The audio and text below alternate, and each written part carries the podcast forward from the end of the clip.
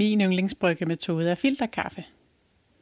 Det er en trakt oven på en glaskande, hvor jeg så står og hælder vand over med en elkedel. Hver gang jeg har brygget, smager jeg på kaffen og vurderer, om den sidder i skabet, eller om brygningen skal justeres til næste gang. For kaffe er forskellige, og det er forskelligt, hvordan de brygges bedst. Måske justerer jeg på formalingsgraden af kaffen. Skal den være finere eller grovere? Eller det kan være doseringen. Hvor meget kaffe i forhold til vand. Men for at kunne sige, hvad retning jeg vil ændre brygningen, så er det godt at have styr på, hvad retning højere eller lavere dosering gør ved smagen. Du lytter til podcasten Smagen af kaffe. Mit navn er Therese Brøndsted. Her går vi i dybden med, hvor forskellig kaffe kan smage.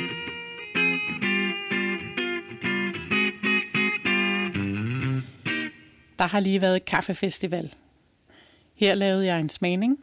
Det var en cupping med samme kaffe i tre doseringer. Altså forholdet mellem kaffe og vand. Det er en god idé at gøre med sin kaffe. Også derhjemme. Af to grunde. Først og fremmest for at træne sin smagssans i, hvad det gør ved smagen at ændre på doseringen. Det er ikke kun intensiteten af smagen, man ændrer på. Det er også syrligheden og bitterheden og andre smag i kaffen. En anden god grund til at lave sådan en kopping er for at afsøge den kaffe, man har på hånden.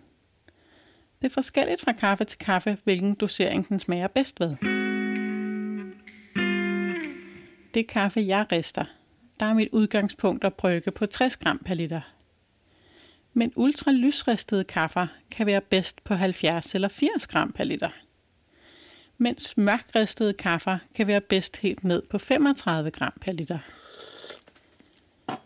Jeg prøvede for nylig en hurtig ristet BKI-kaffe, som smagte bedre på 35 gram per liter end på 50 gram, og den var endda kun mellemristet. Så det er forskelligt fra kaffe til kaffe. En hurtig måde at undersøge det på er at lave kopping. Kopping er en bryggemetode, som minder om stempelkaffe, bare uden stemplet. Det hedder kopping, fordi man brygger det i kopper. Man skal bruge en stribe ens kopper på sådan omkring 200 ml. I hver kop skal der kun bruges 12 gram. Og ja, det afhænger jo selvfølgelig af doseringen, om det er 10, 12 eller 14 gram, eller hvad man nu skal undersøge. Det smarte er, at man meget nemt kan brygge flere kaffer samtidig, og man kan smage frem og tilbage imellem dem, imens de køler ned. Som med al anden kaffebrygning skal man være meget omhyggelig med de forskellige trin i cupping-teknikken. Her er video altså bedre end podcast, så prøv at finde det på YouTube. Jeg vil finde nogle links til jer. Nu skal I høre, hvordan det gik på kaffefestivalen. I det her klip har vi lige vejet af i hver kop, så det svarer til 50, 60 og 70 gram per liter. Og vi skal til at hælde vand på. Jeg får hjælp af Jakob Frankel. Ja. Det er samme kaffe, vi har her, og så er de i øh, tre doseringer. Og så det eneste, vi skal udforske, det er, hvad gør det for smagen. Og når man laver de her cupping, det er simpelthen sådan en nem måde at sammenligne ting på.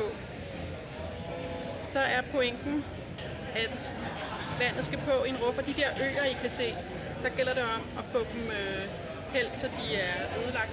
Hvor langt er den anden elkede, Jacob? Når vandet er hældt på, så hænger kaffen i overfladen i koppen. Der skal den trække i 4 minutter. Når tiden er gået, så rører man rundt, så det hele blandes op. Og derefter falder kaffen langsomt til bunds i koppen. Her skal man passe på. Koppen skal have helt ro. Åh, oh, Jacob, der er en eller anden, der... Op... Lad være at røre på Øh, de overekstraherer, og så bliver de helt vildt bedre, når, øh, når man ryster dem. Okay. Øh, det skal kun lige rystes det øjeblik her, hvor, at de, hvor man rører rundt i dem. Det er det ja. eneste tidspunkt. Og ja. nu står så grindet og falder roligt på plads, ja. Ja. og så må det ikke forstyrres. Überhaupt. det er, der er sådan nogle meget hissige regler omkring ja, ja. det. Og som I kan se nu, så hænger kaffen op i, øh, hvad hedder den, op i overfladen, ligesom når man laver stempelkaffe. Og man kan jo gøre præcis det samme, når man laver stempelkaffe. Med fordel. at skumme det. Og så faktisk, jeg ved ikke, der er nogen, der laver stempelkaffe, så trykker de stemplet ned og smager på kaffen. Men faktisk heroppe, der står den bare lige og suger vand ind, og så det mens den falder ned, at den faktisk brygger færdig i ekstraktionen. Du tager den der. Men når, du bare, når, har, når det så ligger dernede, ligger det så ikke over ekstra her? Nej, ikke hvis det ligger helt stille. Ikke hvis man ikke ryster ved bordet. Jeg går, jeg går lidt væk om Når man har rørt rundt i kaffen, det kaldes breake, fordi man bryder skorpen af kaffen, der hænger i overfladen. Når man har gjort det, skal man bagefter skumme kaffen. Det gør man med to skeer. Den teknik kan man med fordel se på YouTube-videoer. Det er en vasket etiopisk kaffe henne fra Nordhavn Resteriet. Og den er lidt mørk i det, og det tænkte jeg var lidt passende til i dag, fordi, øh, eller til den her, fordi vi prøver det i de forskellige doseringer. Øh, og så også for at være lidt publikumsvenlige i forhold til, hvis man ikke er vant til det helt funky lyse. Kører I ikke til Vellenboet hos jer? Og det er jo vildt lyst, og Ja, ja, I får ja, ja. garanteret tit det der med, at folk er sådan lidt... Øh, Der er jo mange, der kommer der, fordi de godt kan lide til Mellembo, men hvis folk kommer der for første gang og smager en til Mellembo kaffe, så kan de godt blive, øh, hvad er det her for noget, ikke? Jeg har aldrig fået så dårlig en kaffe før. Ja. der mangler noget i smagen, hvis man er vant til mainstream kaffe kun, ikke? Ja. Efter man har skummet kaffen, skal den stå et stykke tid. Både imens grumset falder helt til bunds, og så temperaturen kommer ned under 60 grader, hvor den bliver drikkeklar. Jeg plejer at lade stopuret køre videre. Ved 4 minutter går man i gang med at breake og skumme. Som regel er det omkring de 11 minutter, at kaffen er nede i temperatur og drikkeklar. Så er koppingen klar til, at vi kan smage på det. Vi smager på kaffen med skeer og tager kun fra det øverste kaffe i koppen, så man ikke er nede og rører op i bundfaldet.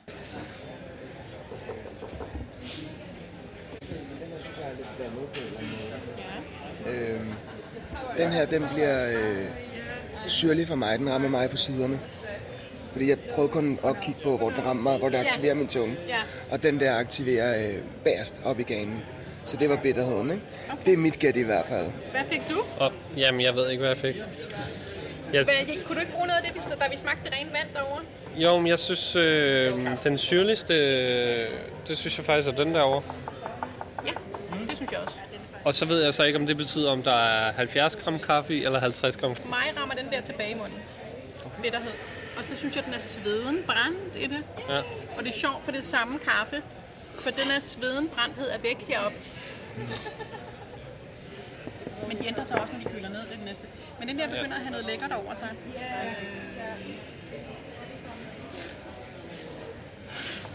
Og den her er klart mest syrlig. Ja.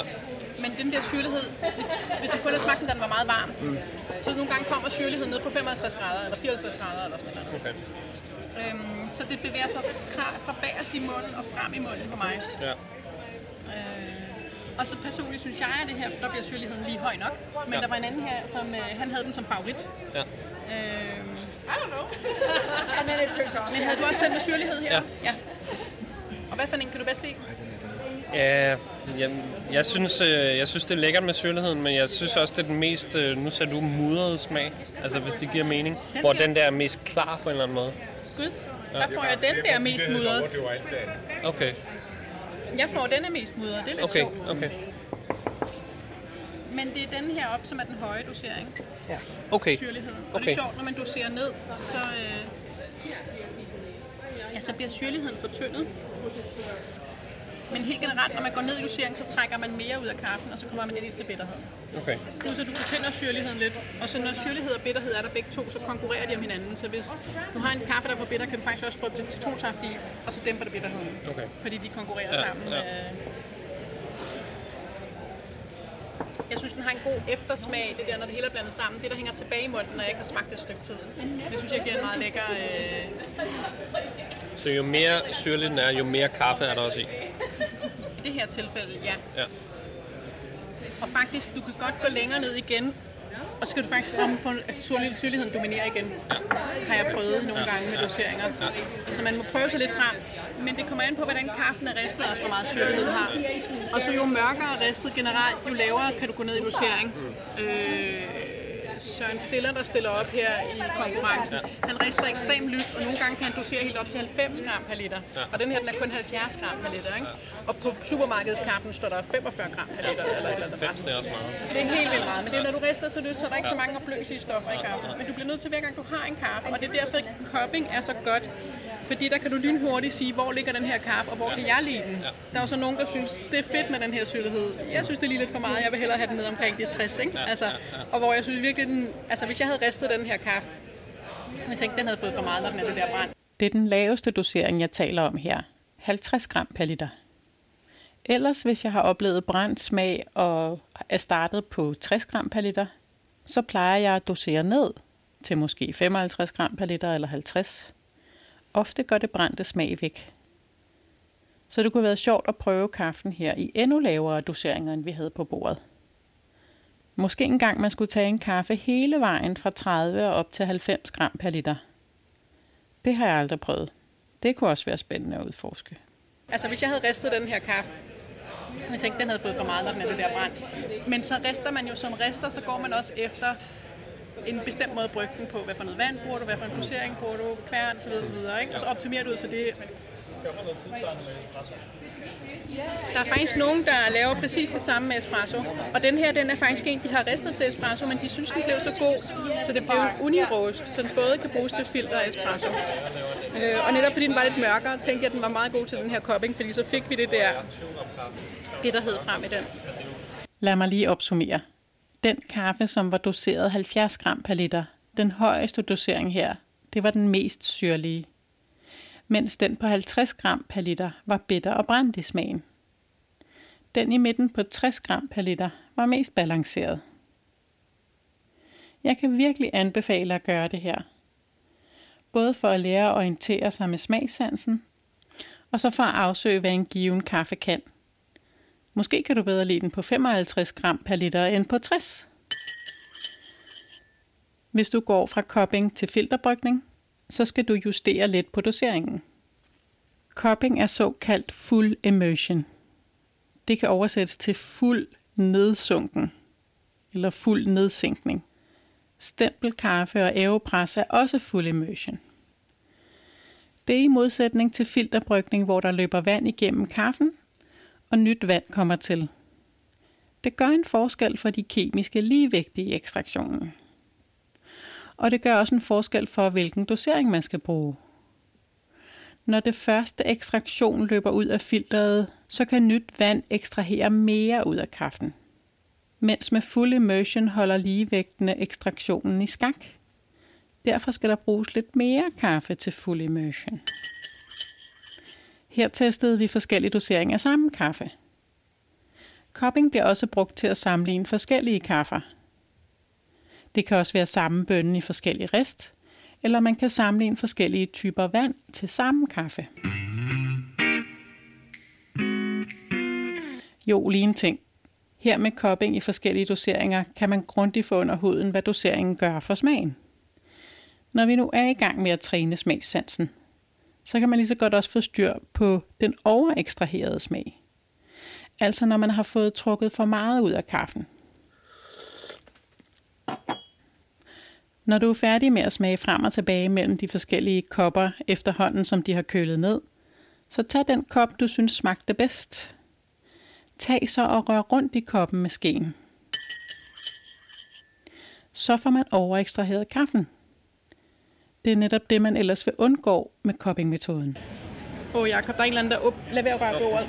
Øh, de overekstraherer, og så bliver de bedre, når, øh, når man ryster dem. Efter du har rørt rundt, skal kaffen igen stå og bundfælde sig. Og derefter kan du smage.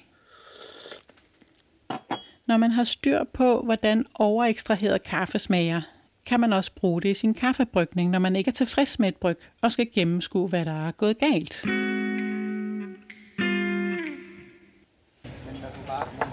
Så ligger dernede, ligger det så ikke overekstraheret? Nej, ikke hvis det ligger helt stille. Det er fordi, når grumset ligger roligt på bunden, sker der ikke mere.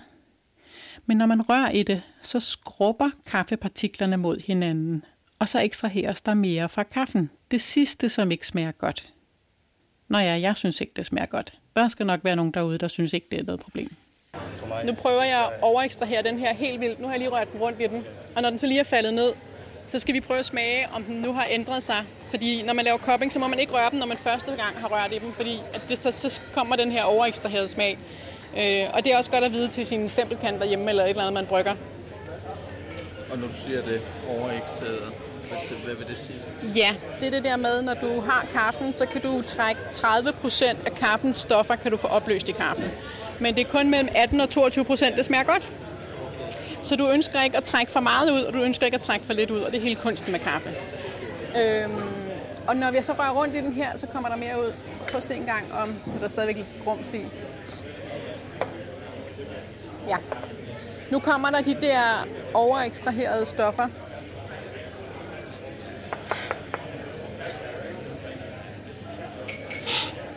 Og det er ikke kun bitterhed, det er også nogle smage, som er trælses. Jakob, jeg har, hvad hedder det, øhm, jeg har rørt i en ja. af dem her, for at vise det. Og det er, hvad der sker, når principielt kan man sige, når, når jeres filterkaffe Kan I smage er faldet forskel? ned, og I går rundt med den, inden I presser stemplet ned, så er det præcis den effekt, I faktisk udsætter kaffen. Eller bare alle de gange, man hælder op og Eller, ned. eller jeres ikke? Altså, stempelkaffe. Stempelkaffen, hvis man, hvis man bevæger den for meget, Den bliver mere forvirrende. bare nogenlunde til det der. Eller hvad? det er mere Den var mere- grumset i smagen. Ja, lige præcis. Den bliver støvet. Ja. Ja. Støvet og hvis man grimme hvis man smage har og en- sådan noget. en dårlig kaffe, faktisk, så kunne man bare lige... Fordi man kan alligevel ikke smage Nå, det. ja, jeg synes kun, det bliver værre af det. Ja, ja. Så, Ja, ja. ja.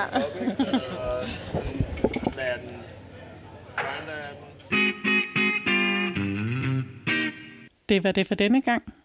Du kan følge med i podcasten herinde på hjemmesiden smagefter.dk-kaffe og i Facebook-gruppen podcast Smagen af Kaffe.